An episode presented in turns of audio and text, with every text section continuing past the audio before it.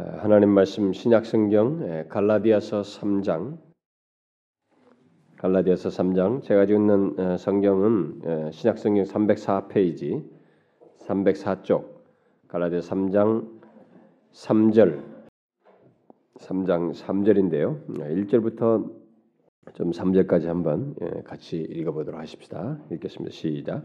어리석도다 갈라디아 사람들아 예수 그리스도께서 십자가에 못 박히신 것이 너희 눈앞에 밝히 보이거늘 누가 너희를 꾀더냐? 내가 너희에게 다만 이것을 알려 하노니 너희가 성령을 받은 것은 율법의 행위로냐? 듣고 믿음으로냐? 너희가 이같이 어리석느냐?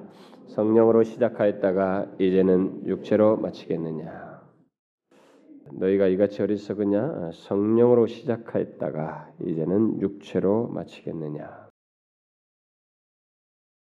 우리가 그 동안에 이 주일 낮 예배 시간에 우리를 구원하시는 어떤 한 사람, 이 땅에 태어난 어떤 한 사람이 태어나는 것도 다 하나님의 그런 섭년 예정 속에서 있었는데 어쨌든 한 사람을 이렇게 구원하시게 되는 모든 구원의 전말이 하나님의 은혜에 의해서 된다고 하는 사실. 그래서 그 구원의 전말에 모든 국면들 우리를 선택하시고 의롭다 하시고 부르시고 어, 죄를 사하시고 어, 삶 중에서도 계속적으로 어떤 시련을 겪던 그런 것 속에서도 어떤 목적성을 가지고 계속 은혜를 베푸시며 족한 은혜, 최소한 충분한 은혜를 우리에게 허락하시고 또 우리를 거룩하게 변화시키는 은혜를 베푸신다는 사실.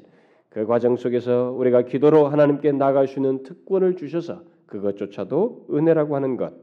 그리고 마침내는 영원한 영광으로 이끄는 은혜를 베푸신다고 하는 사실. 이 구원의 전말에서 베풀어지는 하나님의 은혜에 대해서 그동안에 살폈습니다. 한 제가 24번 정도 했지만은 시간상으로는 작년 4월에 시작해서 3월 달에 시작해서 1년이 걸렸어요. 중간에 뭐 절기들이 있어서 그랬는데 자, 이제 그 시리즈 내용에 근거해서 기초해서 어, 새로운 시리즈를 오늘부터 어, 시작하려고 합니다. 새 시리즈를 시작하려면 최소한 제가 어, 그걸 좀 개관할 수 있는 시간이 좀 필요해요. 아무리 못해도 정말 해야 되는데 예, 갈수록 시간이 더 없어져서 정말 어설프게 이 새로운 시리즈를 시작하는 것 같습니다. 이 흐린 또 그림을 가지고 하나님의 은혜를 바라면서 이제 시작하게 되는 것 같은데 어, 어쨌든 하나님께서 이 새로운 시리즈를 통해서 어, 좀더 많은 은혜를 주셨으면 하는 소원이 있어요.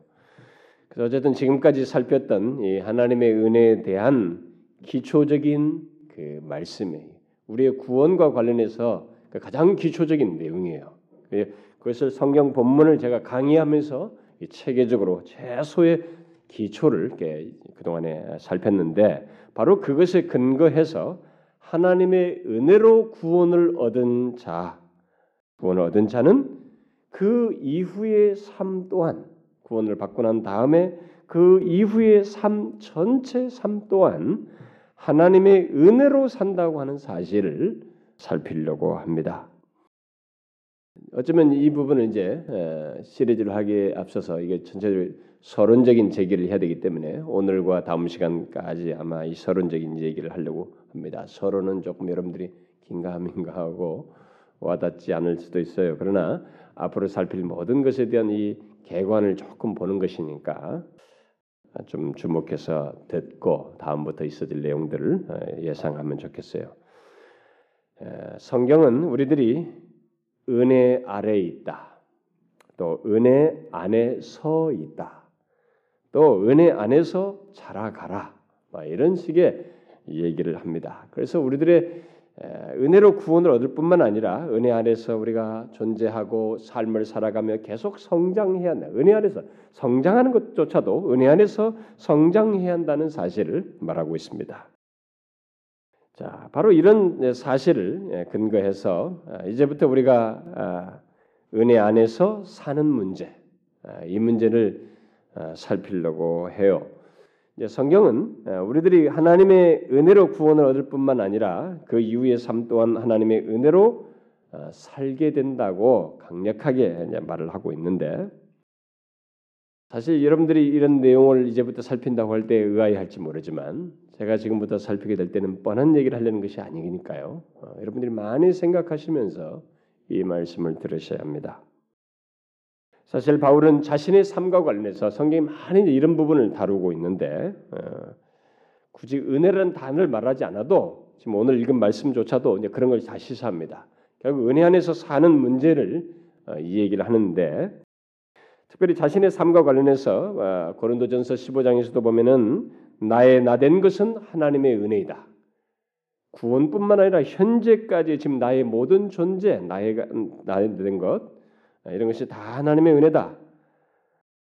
그래서 내가 모든 사도보다 더 많이 수고하였으나 내가 아니고 오직 나와 함께 하신 하나님의 은혜다. 그래서 지금 자기가 다른 사도보다 더 많이 수고한 것조차도 이게 다 하나님의 은혜로 수고를 한 것이다. 네, 그렇게 말했습니다. 그래서 자신의 삶 전체가 하나님의 은혜로 말미암은 것이다. 이렇게 말을 했습니다. 또 고린도후서 1장 같은 거 보게 되면은 자신의 지혜로 자신들의 지혜로 하지 않냐고 하나님의 은혜로 행함은 이렇게 말했어요. 그러니까 어떤 것을 행할 때 자신이 지혜로 하지 않냐고 하나님의 은혜로 행했다라는 것입니다. 아, 이렇게 은혜로 구원을 얻고 난 뒤에 그 이후의 삶 또한 은혜로 행하고 삶을 산다라는 것을 성경은 말을 하고 있습니다. 제가 많이 있지만 지금 나중에 차근차근 나올량하고 어, 많이 인용을 안 했어요. 어, 사실 저와 여러분은 이 부분에 대해서 잘 알고 있습니다. 우리들은 다 하나님의 은혜로 삽니다. 이렇게 예수 믿는 사람들은 다 알고 있어요. 그래서 어떤 사람은 너무나 뻔한 일을 얘기를 당연한 것을 어, 뭐 살핀다고 하는 거 아닌가 이렇게 미리 선짐작할지 모르겠습니다. 그러나 오늘 본문은 이제 오늘 본문이 이제 그런 것에 대해서 그렇지 않다는 것을 시사해주고 있는데 너무나 당연한 그 사실이 어, 예수 믿는 사람들에게서 무시되고 있다는 것을 어, 말해주고 있습니다. 본문에서 바울은 갈라데 교회 성도들이 성령으로 시작했다가 이건 다른 말로 하면은 하나님의 주권적인 은혜로 하나님에 의해서 시작된 것이니까 결국 하나님의 주권적인 은혜로 시작하였다가 마치 육체로 마치려는 듯이 그 이후의 삶을 산다고 말을 하고 있습니다. 성령으로 시작한 갈라디아 교회 성도들이 곧 육체로 이제 이제 삶을 산다. 어? 성령으로 시작해놓고 어? 은혜로 시작해놓고 그 다음에는 은혜 대신 육체로 음? 육체에 의해서 산다.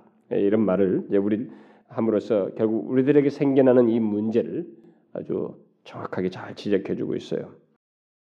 아마 여러분들은 이런 것들을 별 생각 없이 들을지 모르겠어요. 그러나 사실 이것은 은혜로 구원 얻은 자에게 일어나는 것 중에 최대 아이러니예요.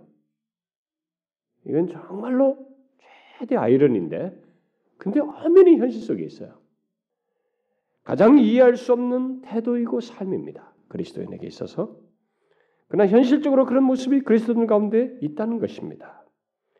그리고 그 모습은 이 1세기 만에 있었던 것이 아니고 그 이후로 교회 역사 속에서 계속 있어 왔고 지금도 있어요. 지금도 예수 믿는 사람들 속에서 그 이해할 수 없는 태도와 삶이 예, 신앙 태도와 삶이 있습니다. 여러분 왜 그것이 그리스도인의 삶 속에서 일어나는 최대 아이러니인지 뭐 아직 감감할 거예요. 정확히 모를지도 모르겠습니다. 그러나 여러분들이 한번 생각을 해보시면 성령으로 시작했다는 것은 하나님의 주권적인 은혜에 의해서 그리스도인이 되었다라는 말입니다. 어? 네, 그런 얘기인데 다시 말해서 죄 사함을 받고 하나님의 자녀가 되었음을 예, 이렇게 알게 되었다는 얘기인데 그래서 자유와 기쁨과 구원의 확신을 가지고 또 언제든지 하나님과 기도로 교제할 수 있는 자가 되었다는 말인데 그런데 그렇게 은혜로 특별한 삶을 시작한 뒤에 그 다음에는 하나님을 뒤로 딱 제껴놓고 육체에 의해서 다시 말해서 그리스도와 상관이 없는 듯이 행하며 산다고 한번 생각해 보십시오. 쉽게 말해서 은혜로 구원을 얻고 나서 그 다음부터는 스스로 완전해지려고 스스로 삶을 살아보려고 애를 쓴다고 한번 생각해 보시라 이겁니다. 이게 얼마나 모순되는 것이냐는 거예요. 네, 모순되다는 것에 대해서 여러분들이 아 진짜 모순되구나라고 내 깨닫는 과정이 필요로 해요. 지금부터 여러분들이 지금은 뭐, 그렇지 그래 뭐 그런 것도 있겠다 이럴지 모르겠습니다. 이것은요 어, 마치 우리가 지나가다 어떤 사람이 굉장히 짐을 무겁게 막 낑낑대고 하니까 차를 멈춰가지고 어디까지 갑니까? 예, 태워주겠습니다. 태워줬는데 얼마나 감사해요. 근데 이 차 타가지고 그 무거운 걸 계속 머리다 이고 있는 거예요. 왜 그랬습니까? 좀 내려놓지 태웠네. 아 너무 미안해가지고 마치 그와 같은 것입니다. 은혜로 시작했다가 육체로 마친다는 것이 바로 그걸 그런 것이기에요. 오늘날 우리들이 그렇다는 것입니다.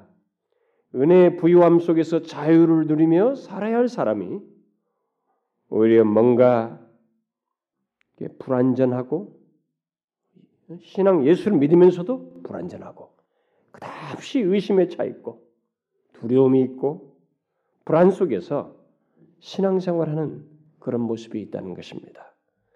또 분명히 은혜의 빛 가운데서 떳떳하고 담대하게 또 기쁘게 살아야 하는데도 불구하고 어둠 속에서 나약함 속에서 사는 일이 있다는 것입니다.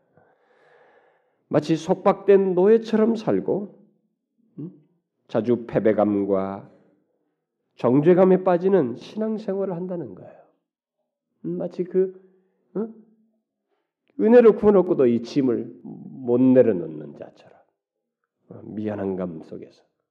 이런 신앙생활 한 사람들이 있다는 것입니다. 그러니까 예수를 믿으면서도 패배감과 정죄함 속에서 살아가는 사람들, 또 은혜의 강함을 알아도 나약함 속에서 살아가는 사람들, 은혜가 주는 확신을 품은 적이 있지만 수시로 의심 속에서 살아가는 사람들, 은혜의 빛을 보고 그것의 복됨을 깨달았음에도 불구하고 자주 불안과 어둠 가운데서 살아가는 사람들, 은혜가 주는 자유와 기쁨을 알면서도 무엇인가를 하고 못한 것, 내가 무엇을 했느냐, 못했느냐에 따라서 불안감을 느끼는 사람들. 그야말로 나름대로 열심히 신앙생활을 하는데도 자유와 기쁨, 평강, 확신과 담대함 등을 모르고 살아가는 사람들.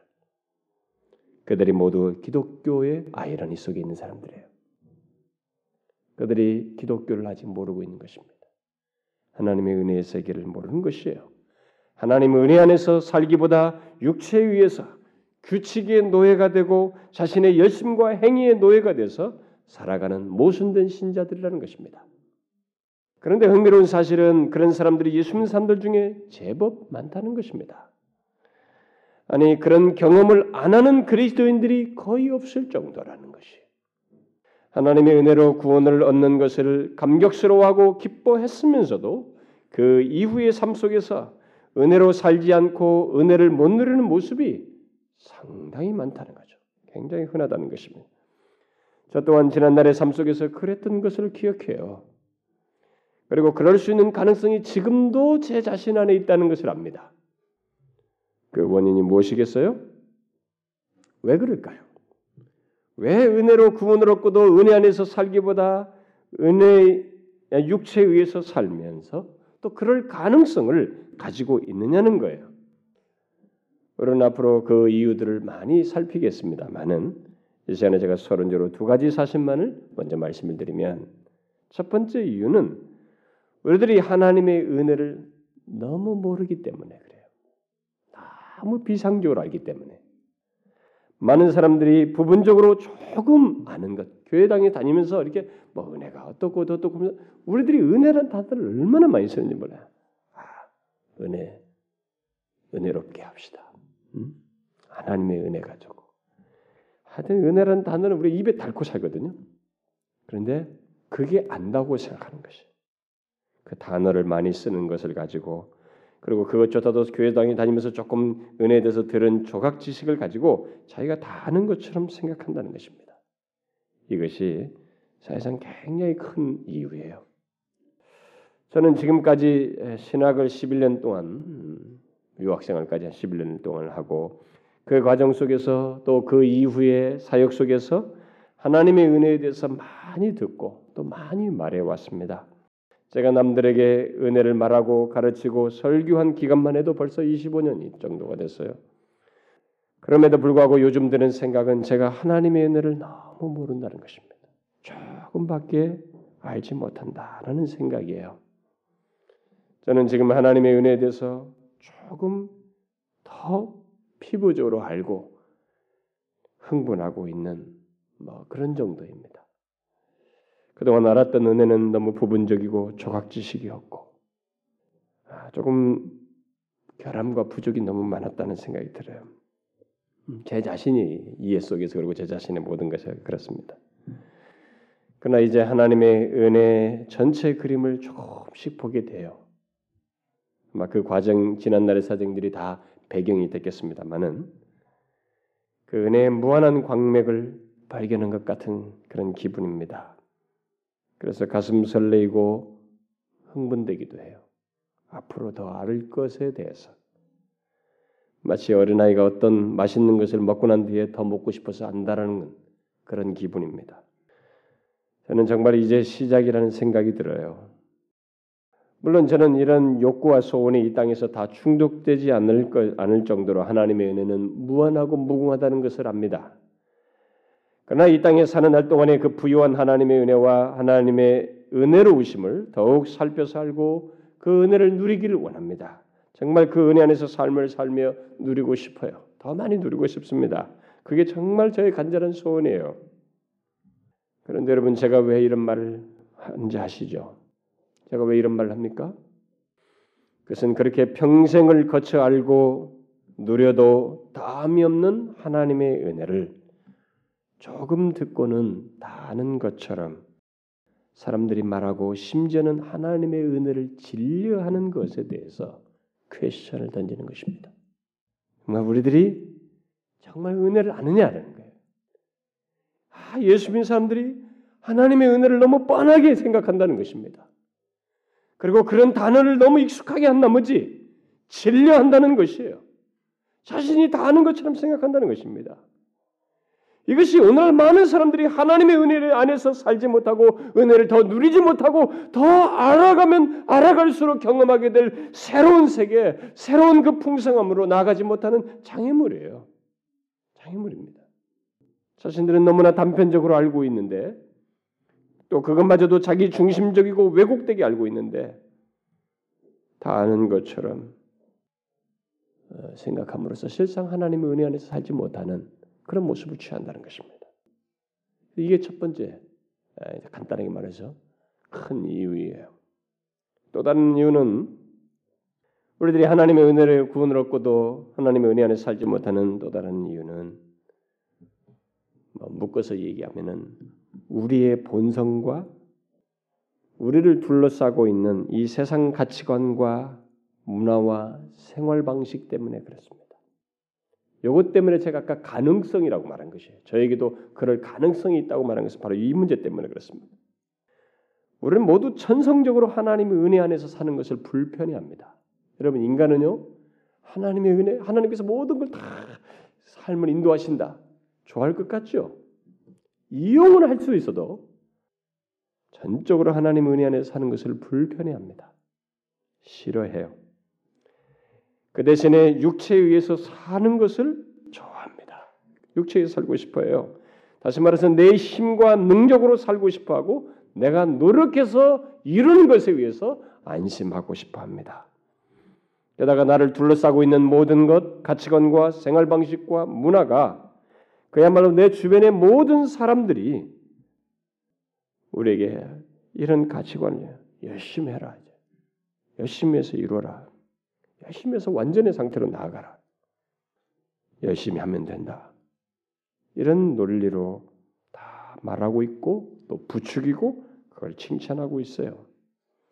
그래서 그렇게 살지 않고 하나님의 은혜 안에서 사는 거 사는 사람이 있으면 그것이 좀 이상스러운 것입니다. 그게 바보스럽고 좀 이상스러운 것으로 여겨지는 거예요.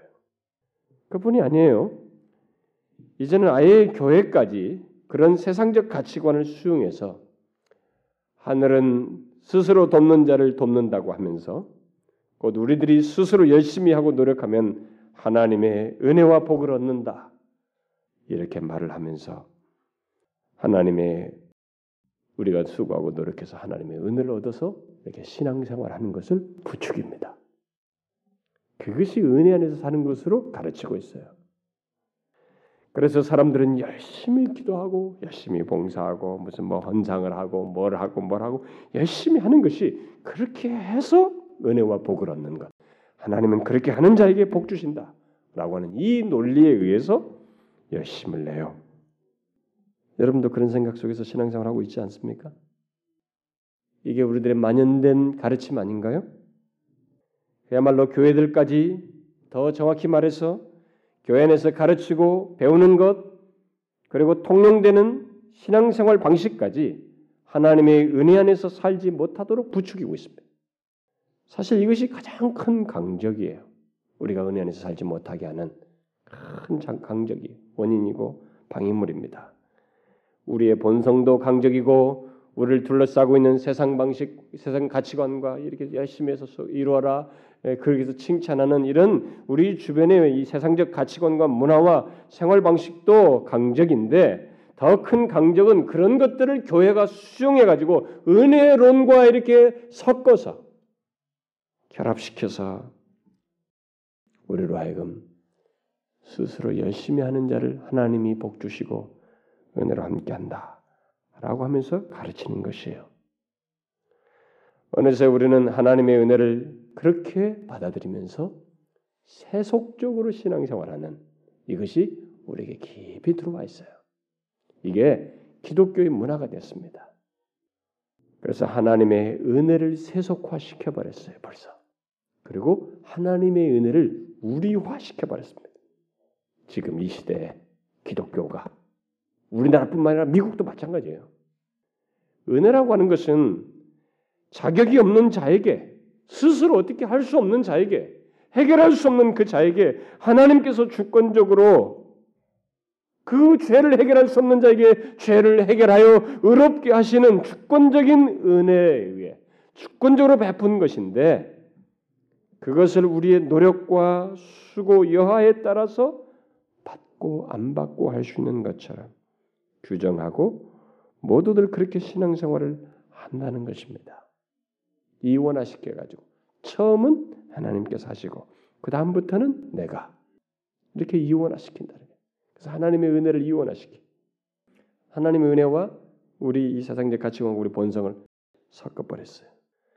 여러분은 지금 제가 말하는 것의 심각성을 잘 모르실 거예요. 아마 어느 정도는 아는 사람도 있겠습니다만은 그렇게 심각하게 모를 것입니다. 그러나 이것은 사실이에요.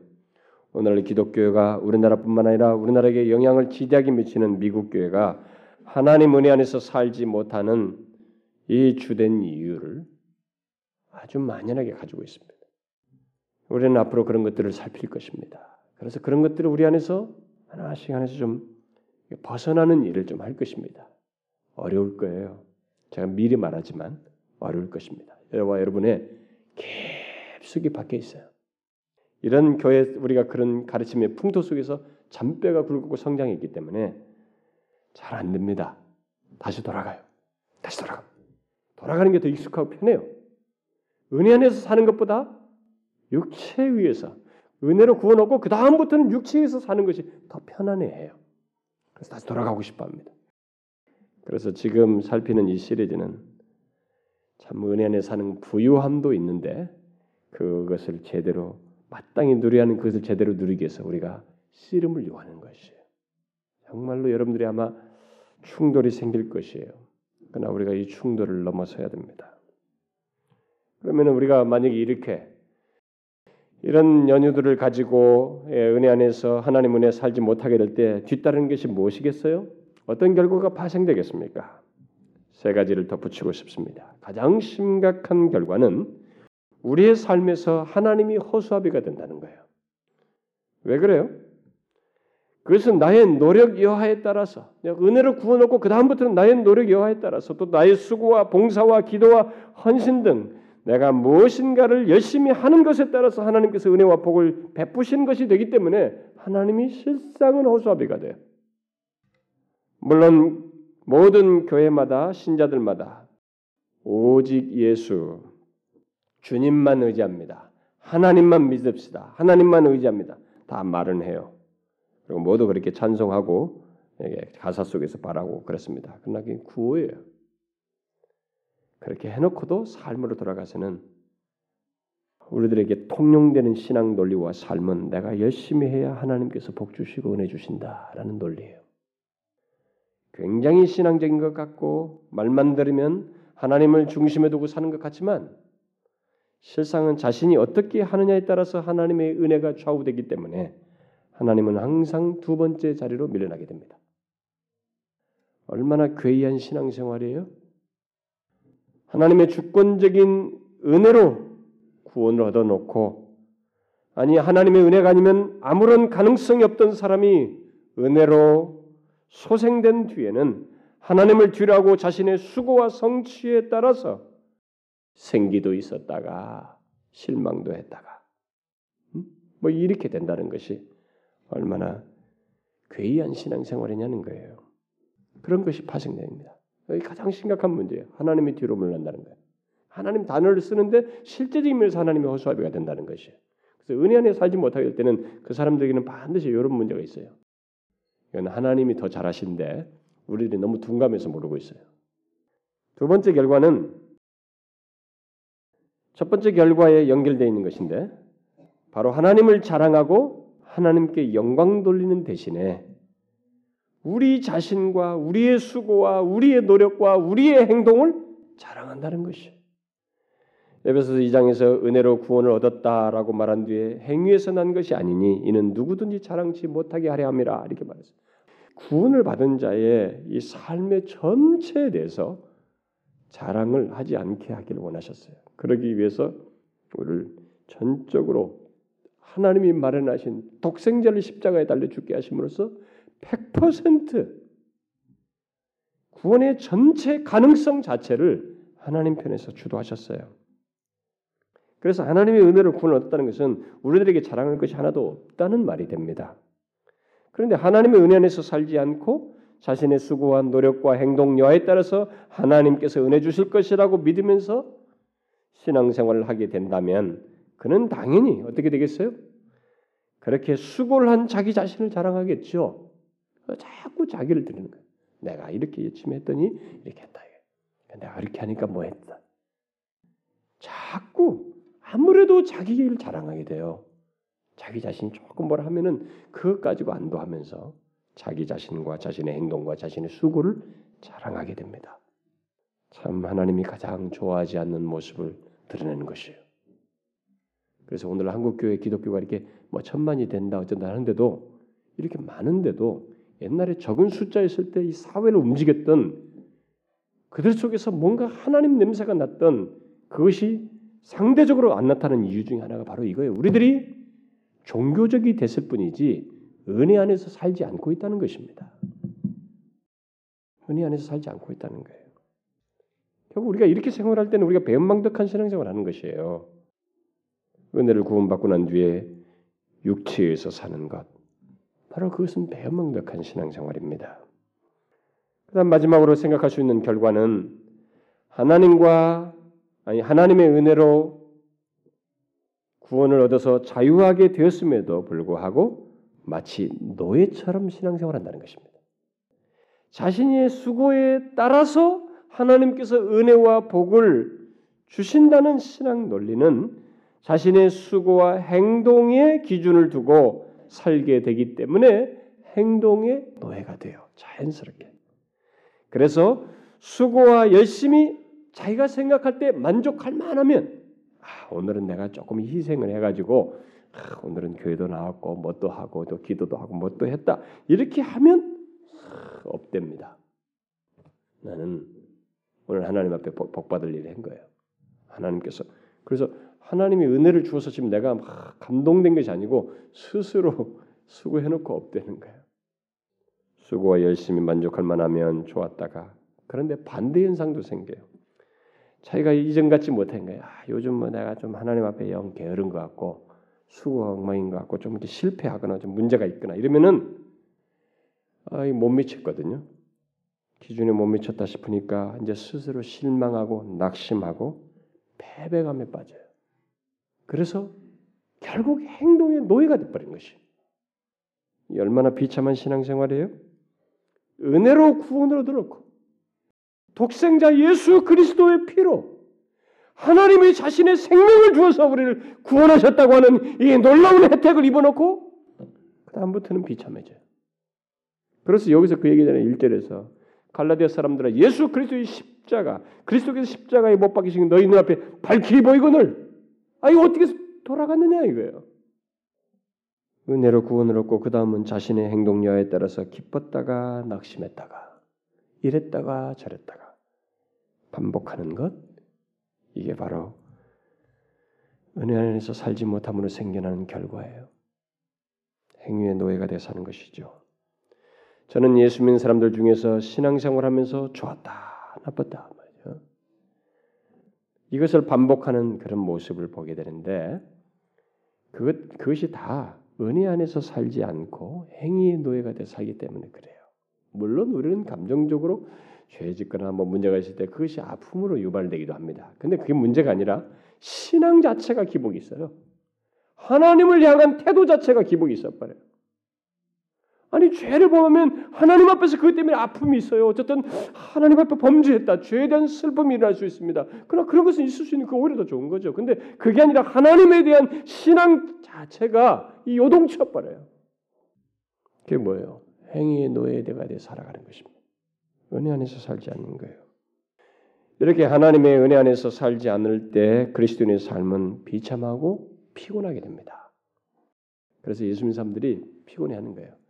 제가 요즘 우리 교인들에게 많이 얘기하죠. 수요일이나 금요일에 많은데 오늘날 기독교가 자꾸 점진적으로 자극적으로 간단 말이에요. 막 무슨 방언을 받는다, 은사 받고 무슨 뭐 또 신비주의로 가고 이렇게 다 가는 것이 현대 기독교의 생활에 권태를 느껴서 그런 거예요.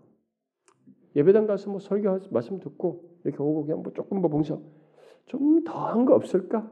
음. 뭔가 느끼고 싶은 거죠.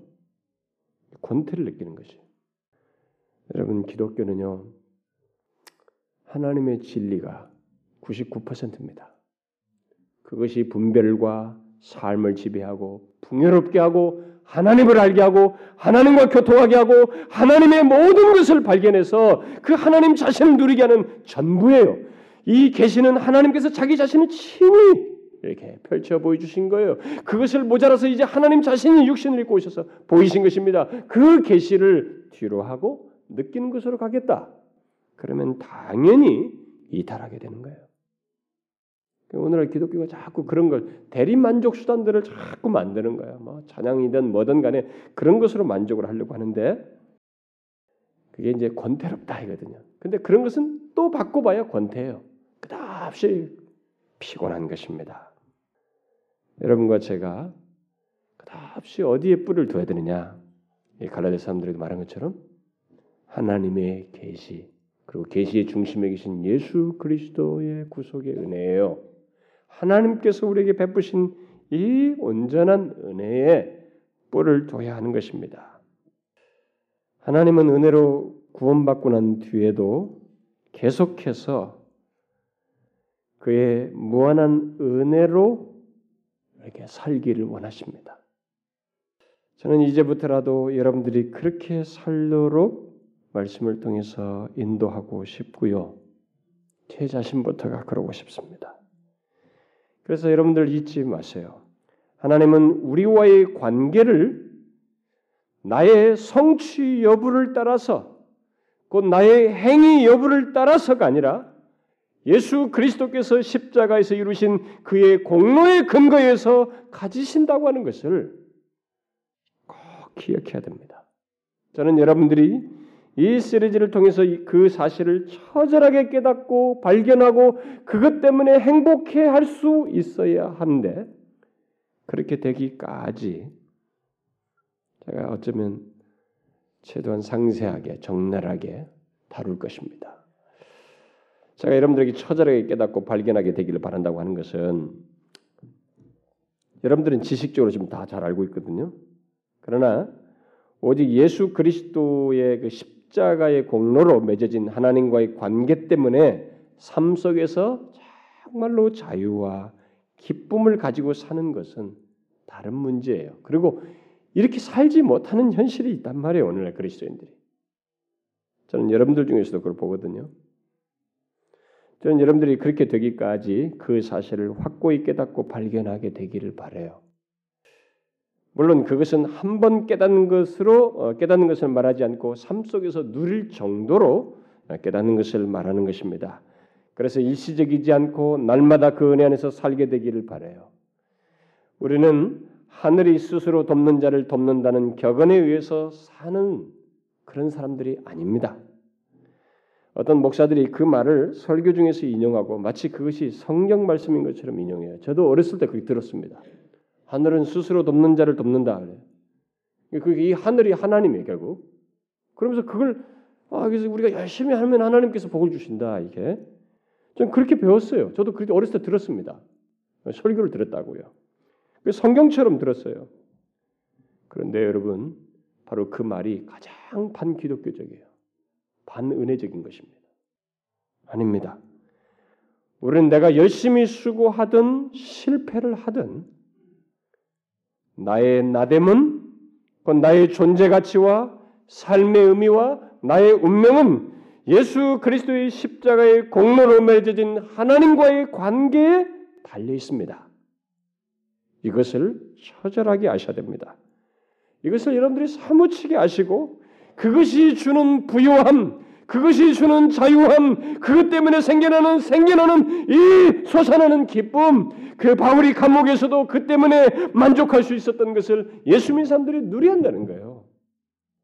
현실이 어떠냐의 문제가 아니고 먹고 살기 힘드냐의 문제가 아니고 어떤 것으로도 바꿀 수 없는 이 무궁한 은혜의 광맥이 자기를 정말 자유케 하고 부욕해 해야 한다는 것입니다. 만일 현실 때문에 어렵고 힘들고 일시적으로 불안감을 느끼는 것, 뭐 그런 것은 얼마든지 있을 수 있어요. 우리 인간으로서 연약함 때문에. 근데 그것은 그런 정도는 문제가 되지 않아요. 그러나 은혜로 구원을 받고도 자신의 구원에 대해서 불안해하고, 응? 구원에 대해서 자꾸 불안해하고, 두려워하고, 확신 없이 흔들리는 것. 또 기쁨과 자유도 없이 비참하게 신앙생활하는 것은 문제가 큽니다. 그 사람은 분명 마귀의 괴계에 넘어졌거나 하나님 은혜 안에서 살고 있지 않은 거예요. 여러분 이제부터라도 은혜 안에서 살기를 구하라는 것입니다. 은혜 안에서 살기를 소원하며 그러기 위해서 자신 안에서 자신 안에 깊이 뿌리 박힌 반은혜적인 것들을 말씀을 따라서 하나씩 하나씩 제거하는 일을 하라는 것입니다. 그리고 하나님의 말씀을 따라서 은혜 안에서 살고자 하는 마음과 소원을 항상 품고 이제 말씀을 듣는 대로 반응하자는 것입니다. 어떤 상태까지 바로 내가 열심을 내어 주를 섬기며 기도하고 봉사하고 무엇을 한 것 때문에 기뻐하지 않고 잘 들으세요. 여러분들이 무엇을 한 것 때문에 기뻐하지 않고 반대로 이전 같지 않은 모습과 모습과 행동 때문에 또 자신 안에서 발견되는 부족과 어떤 실패 때문에 어떤 행동 때문에 불안해하거나 확신을 잃지 않고 오히려 그런 상태 속에서도 예수 그리스도의 십자가의 공로로 맺어진 하나님과의 영원한 관계 때문에 그 무한한 은혜 때문에 여전히 기뻐하고 자유할 수 있기까지 그 때까지 여러분들이 사모하라는 것입니다. 제 말을 이해하시나요? 이걸 잘 이해하셔야 됩니다. 우리들은 내가 얼마만큼 열심히 잘했느냐에 따라서 기뻐하고 만족하는 습관화가 돼 있어요. 그리고 그러다 보니까 또 내가 좀 부족하고 실패감이 기준에 못 미치다 싶으면 우리는 정죄감에 빠지고 실패감에 빠져서 은혜를 못 누려요. 이 두 가지가 하나님과의 관계를 흔들지 않는 요소라는 것을 알고 여전히 이런 두 개의 모습이 있어도 그 가운데서도 예수 그리스도의 십자가로 말미암은 은혜의 풍성함 인하여서 기뻐할 수 있고 자유할 수 있기까지 계속 사모하면서 나가자는 것입니다. 하나님의 은혜 때문에 그렇다고 해서 방종하지 않고 그렇다고 실수를 해도 그것 때문에 흔들리지 않을 만큼 하나님의 은혜를 인하여서 곧 그 은혜로 인한 하나님과의 복된 관계 때문에 여전히 자유하고 기뻐하고 감사하고 행복하게 될 때까지 나아가자는 것입니다. 바로 이것이 하나님 은혜 안에서 사는 거예요. 저는 여러분들에게 이론적인 것을 말하고 싶지 않습니다. 제가 지금 이 시리즈를 시작하는 것은 앞서서 성경적인 기초를 둔 것에 근거해서 그 근거에 따른 삶의 실제적인 문제를 다루자는 것이에요. 그래서 아마 여러분들 중에 제가 볼 때 상당수는 참배가 굵어요. 여기에 대해서. 참 이 신앙생활을 갖고 있어요. 은혜 안에서 못 누려요. 아, 예수를 믿는다고 해놓고도 끝없이 부정적인 것에 시달려요. 두려움, 불안, 의심, 불확신, 절망, 낙심, 패배감 이런 것에 끝없이 시달려요. 마귀의 괴계는 참 성공력을 거두고 그런 가운데서 은혜의 삶을 못 누리는 그런 일이 발생돼. 근데 어떤 것에도 흔들리지 아니할 누릴 수 있는 이 은혜 안에서 삶의 은혜 안에서 사는 것의 부유함을 실제로 누리기를 원하는 것이에요. 예?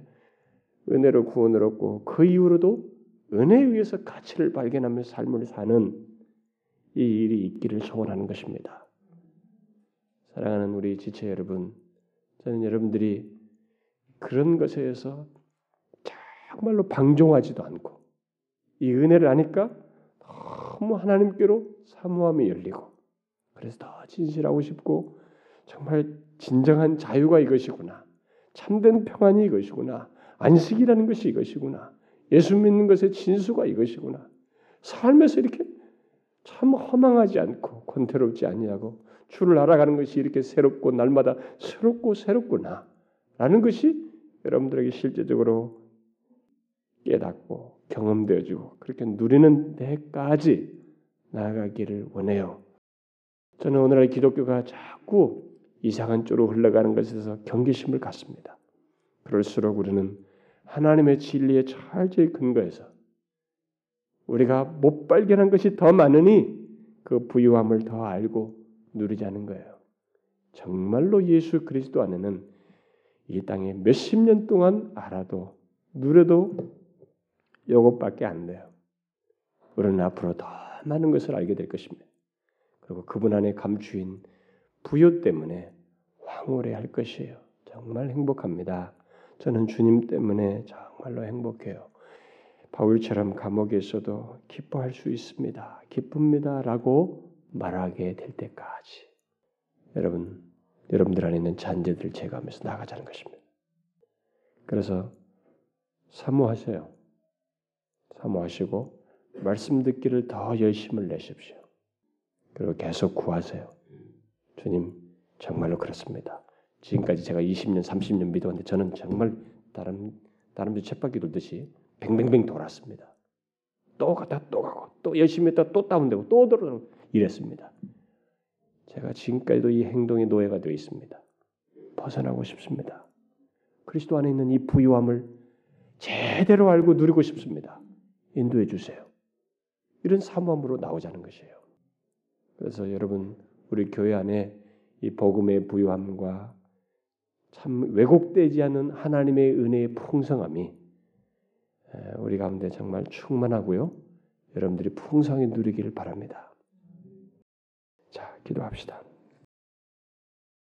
하나님 아버지, 하나님의 그 지극한 은혜는 우리의 구원의 그 모든 과정 속에서 그 비밀 감추어진 비밀만으로도 우리를 놀라게 하고 정말 감격스럽게 합니다만 주님은 우리를 구원하고 멈추는 것이 아니라 우리의 삶의 전 여정 속에서도 여전히 은혜로 우리를 이끄시며 은혜 안에서 살도록 하시는 것인 것을 우리가 제대로 알고 정말 그 부유한 은혜를 누리며 살기를 원합니다. 주님 우리는 너무 모릅니다. 은혜의 그 부유함과 엄청난 것들을 조금 조금씩 알아가게 되는데 더 많이 부유하게 알아서 그것을 정말로 많이 부유하게 누리는 저희들이 되게 하옵소서. 그 은혜의 부요함 때문에 이 세상에 마음이 빼앗기지 않을 만큼 참 앞선 믿음의 선배들이 왜 그렇게 그 하나님의 은혜에 감사하고 심지어 옥에 갇혀서도 기뻐할 수 있었는지 그것에 대한 생생한 경험과 이해가 우리의 삶 속에서도 똑같이 있게 하여 주옵소서. 그래서 몸된 교회 안의 모든 지체들이 참 예수 그리스도의 그 대속의 은혜 때문에 여전히 기뻐하고 여전히 감사하며 항상 자유함을 누리며 살아가는 저들 되게 하옵소서. 예수 그리스도의 이름으로 기도하옵나이다. 아멘.